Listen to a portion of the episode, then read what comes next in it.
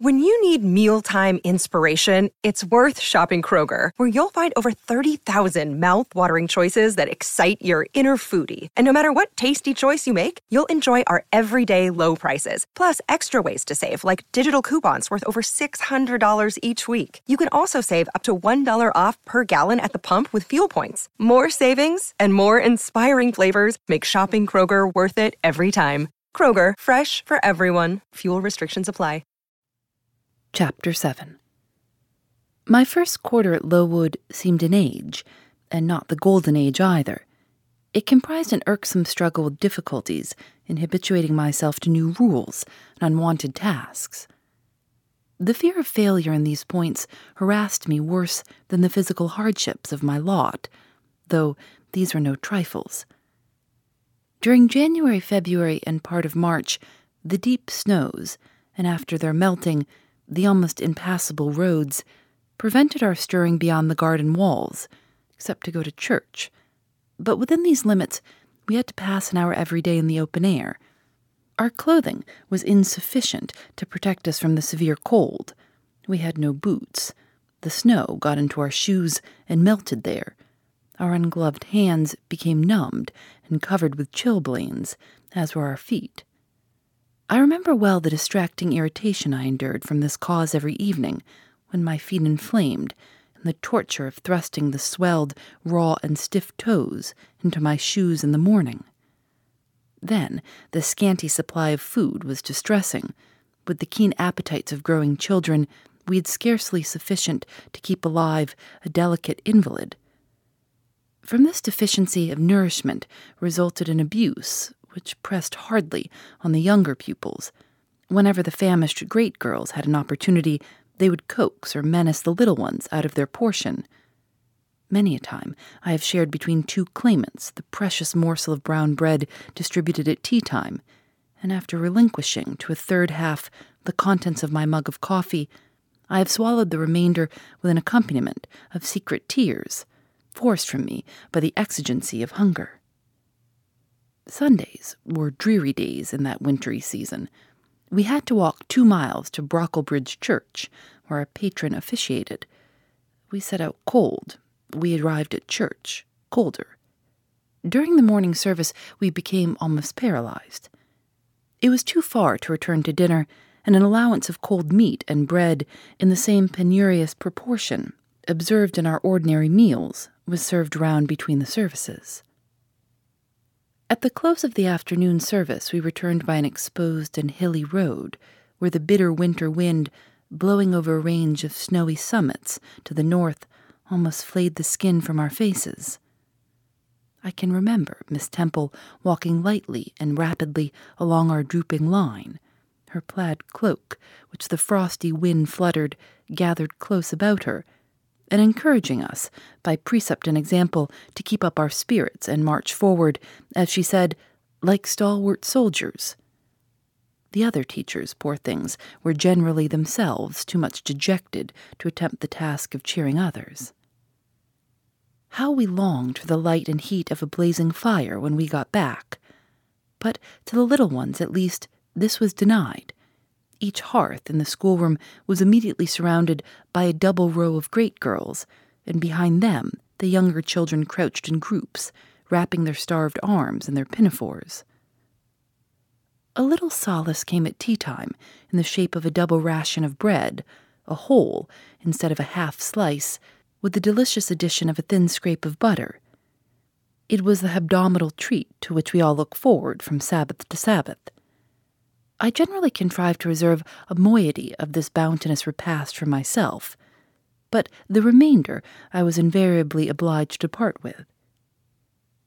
The Sunday evening was spent in repeating by heart the Church Catechism and the fifth, sixth, and seventh chapters of St. Matthew, and in listening to a long sermon read by Miss Miller, whose irrepressible yawns attested her weariness.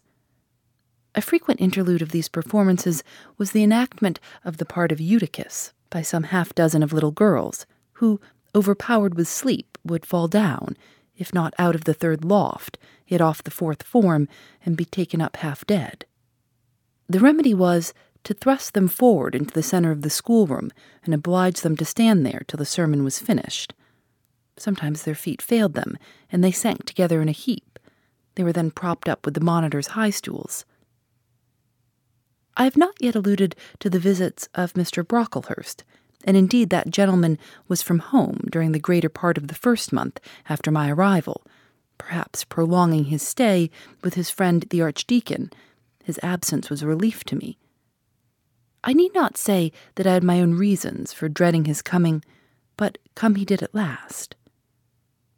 One afternoon, I had then been three weeks at Lowood, as I was sitting with a slate in my hand, puzzling over sum in long division, my eyes, raised in abstraction to the window, caught sight of a figure just passing. I recognized almost instinctively that gaunt outline, and when, two minutes after, all the school, teachers included, rose en masse, it was not necessary for me to look up in order to ascertain whose entrance they thus greeted. A long stride measured the schoolroom, and presently, beside Miss Temple, who herself had risen, stood the same black column which had frowned on me so ominously from the hearthrug of Gateshead. I now glanced sideways at this piece of architecture.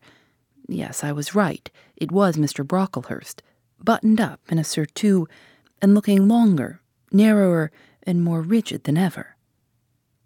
I had my own reasons for being dismayed at this apparition.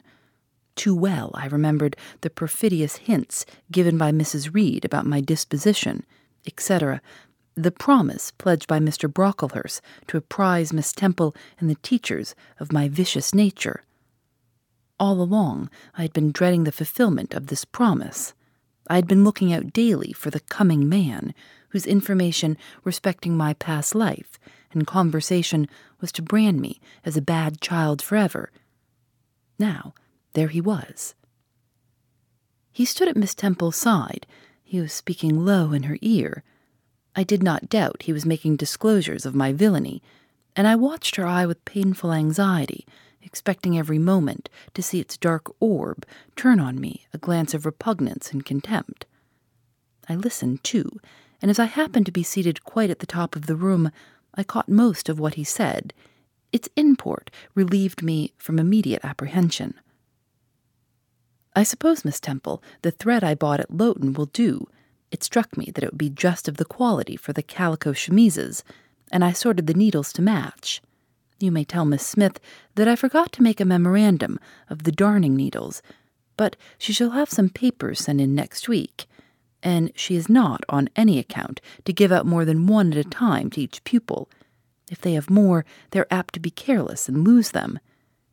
And, oh, ma'am, I wish the woolen stockings were better looked to. When I was here last, I went into the kitchen garden and examined the clothes drying on the line. There was a quantity of black hose in a very bad state of repair. From the size of the holes in them, I was sure they had not been well mended from time to time. He paused. Your directions shall be attended to, sir, said Miss Temple. And, ma'am, he continued, the laundress tells me some of the girls have two clean tuckers in the week. It is too much. The rules limit them to one. I think I can explain that circumstance, sir. Agnes and Catherine Johnston were invited to take tea with some friends at Lowton last Thursday, and I gave them leave to put on clean tuckers for the occasion. Mr. Brocklehurst nodded. Well, for once it may pass, but please not to let the circumstance occur too often. And there is another thing which surprised me. I find in settling accounts of the housekeeper that a lunch consisting of bread and cheese has twice been served out to the girls during the past fortnight. How is this? I looked over the regulations, and I find no such meal as lunch mentioned. Who introduced this innovation, and by what authority? I must be responsible for the circumstance, sir, replied Miss Temple. The breakfast was so ill prepared that the pupils could not possibly eat it, and I dared not allow them to remain fasting till dinner time. Madam, Allow me an instant. You are aware that my plan in bringing up these girls is not to accustom them to habits of luxury and indulgence, but to render them hardy, patient, self denying. Should any little accidental disappointment of the appetite occur, such as the spoiling of a meal, the under or the overdressing of a dish, the incident ought not to be neutralized by replacing with something more delicate the comfort lost, thus pampering the body and obviating the aim of this institution. It ought to be improved to the spiritual edification of the pupils.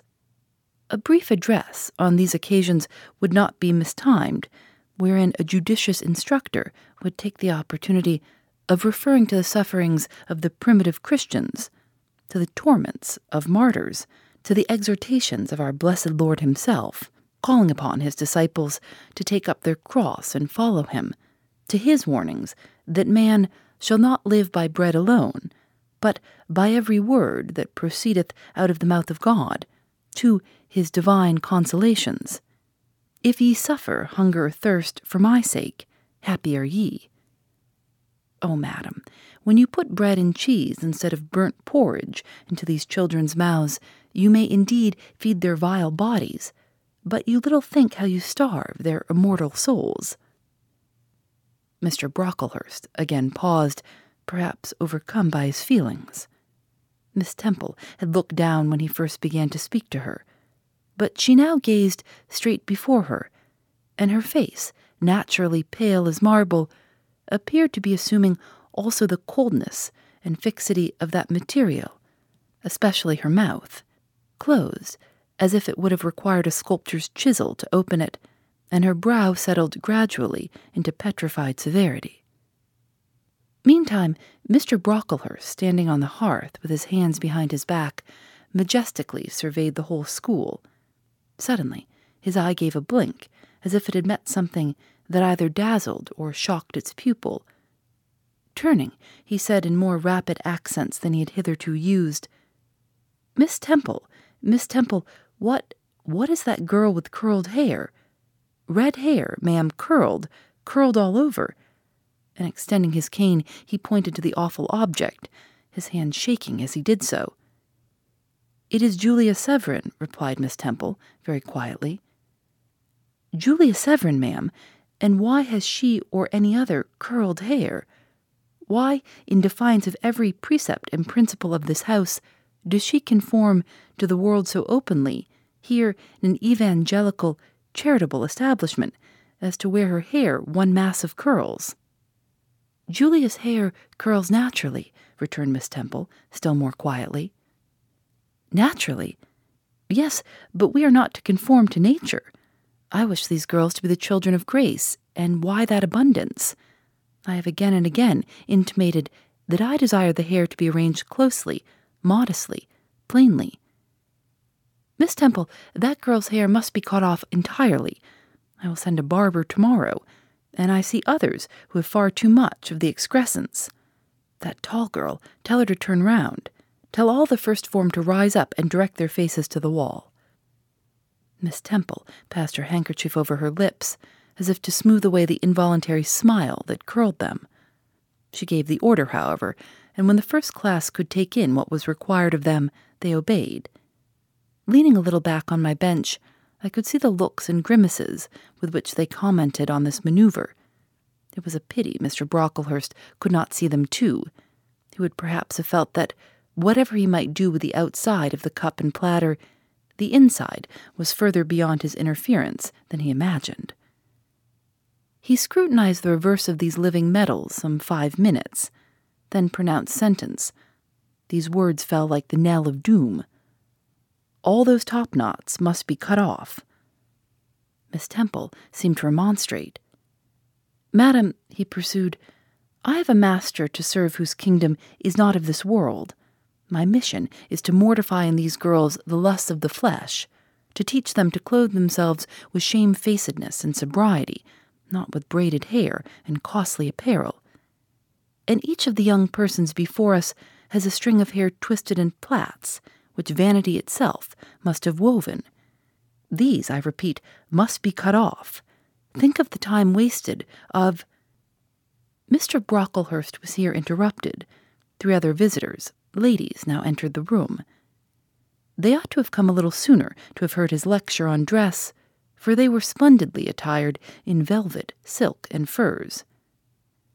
The two younger of the trio, fine girls of sixteen and seventeen, had gray beaver hats, then in fashion, shaded with ostrich plumes, and from under the brim of this graceful headdress fell a profusion of light tresses, elaborately curled.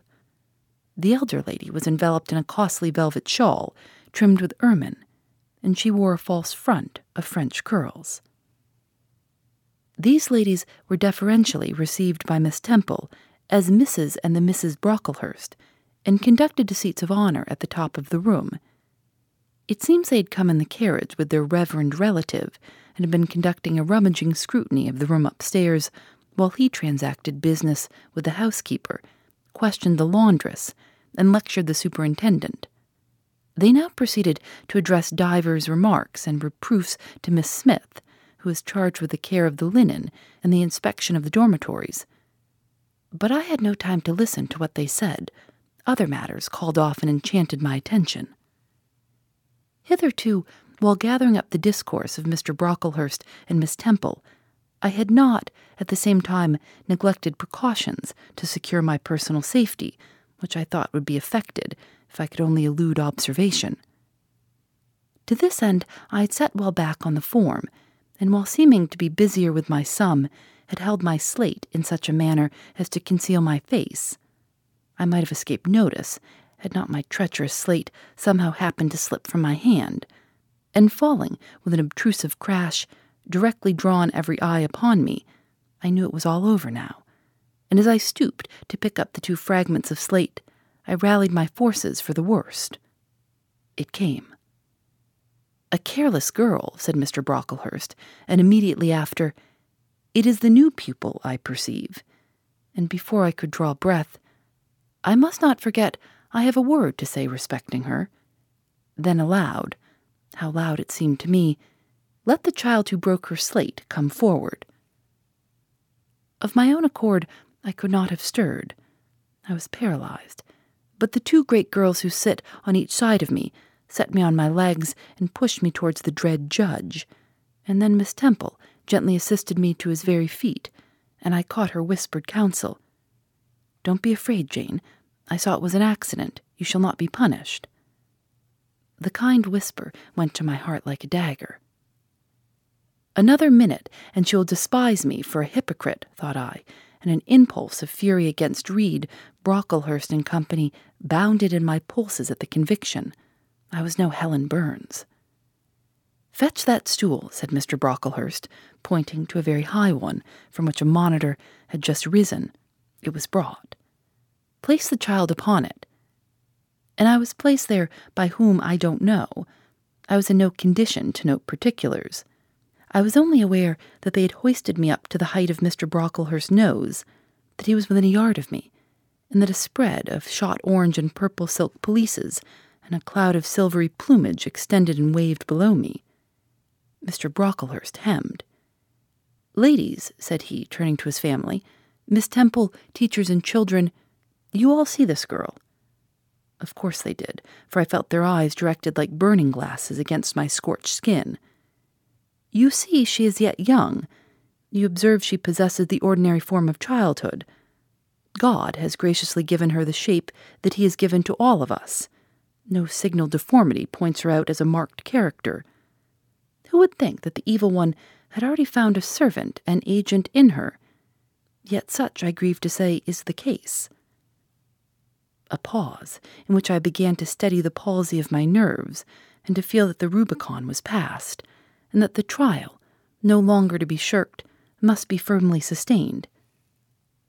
My dear children, pursued the black marble clergyman with pathos, this is a sad, a melancholy occasion, for it becomes my duty to warn you that this girl, who might be one of God's own lambs, is a little castaway, not a member of the true flock, but evidently an interloper and an alien.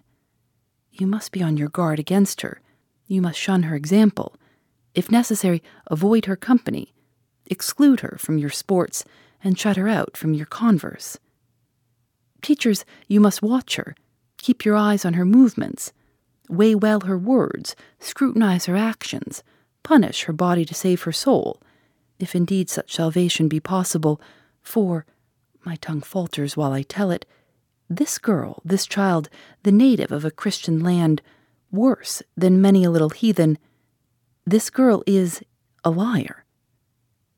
Now came a pause of ten minutes, during which I, by this time, in perfect possession of my wits, observed all the female Brocklehursts produce their pocket handkerchiefs and apply them to their optics, while the elderly lady swayed herself to and fro, and the two younger ones whispered, How shocking! Mr. Brocklehurst resumed. This I learned from her benefactress, from the pious and charitable lady who adopted her in her orphan state, reared her as her own daughter, and whose kindness, whose generosity, the unhappy girl repaid by an ingratitude so bad, so dreadful, that at last her excellent patroness was obliged to separate her from her own young ones, fearful lest her vicious example should contaminate their purity. She has sent her here to be healed, and teachers, superintendent, I beg of you not to allow the waters to stagnate round her. With this sublime conclusion, Mr. Brocklehurst adjusted the top button of his surtout, muttered something to his family, who rose, bowed to Miss Temple, and then all the great people sailed in state from the room. Turning at the door, my judge said, Let her stand half an hour longer on that stool, and let no one speak to her during the remainder of the day. There was I, then, mounted aloft, I, who had said I could not bear the shame of standing on my natural feet in the middle of the room, was now exposed to general view on a pedestal of infamy. What my sensations were, no language can describe. But just as they all rose, stifling my breath and constricting my throat, a girl came up and passed me. In passing, she lifted her eyes. What a strange light inspired them! What an extraordinary sensation that ray sent through me! How the new feeling bore me up! It was as if a martyr, a hero, had passed a slave or victim and imparted strength in the transit. I mastered the rising hysteria, lifted up my head, and took a firm stand on the stool. Helen Burns asked some slight question about her work of Miss Smith, was chidden for the triviality of the inquiry, returned to her place, and smiled at me as she again went by. What a smile! I remember it now, and I know that it was the affluence of fine intellect, of true courage. It lit up her marked lineaments, her thin face, her sunken gray eye, like a reflection from the aspect of an angel. Yet at that moment, Helen Burns wore on her arm the untidy badge. Scarcely an hour ago, I had heard her condemned by Miss Scatcherd to a dinner of bread and water on the morrow because she had blotted an exercise in copying it out. Such is the imperfect nature of man. Such spots are there on the disk of the clearest planet, and eyes like Miss Scatcherd's can only see those bright defects and are blind to the full brightness of the orb. Phoebe Reads a Mystery is recorded in the studios of North Carolina Public Radio, WUNC.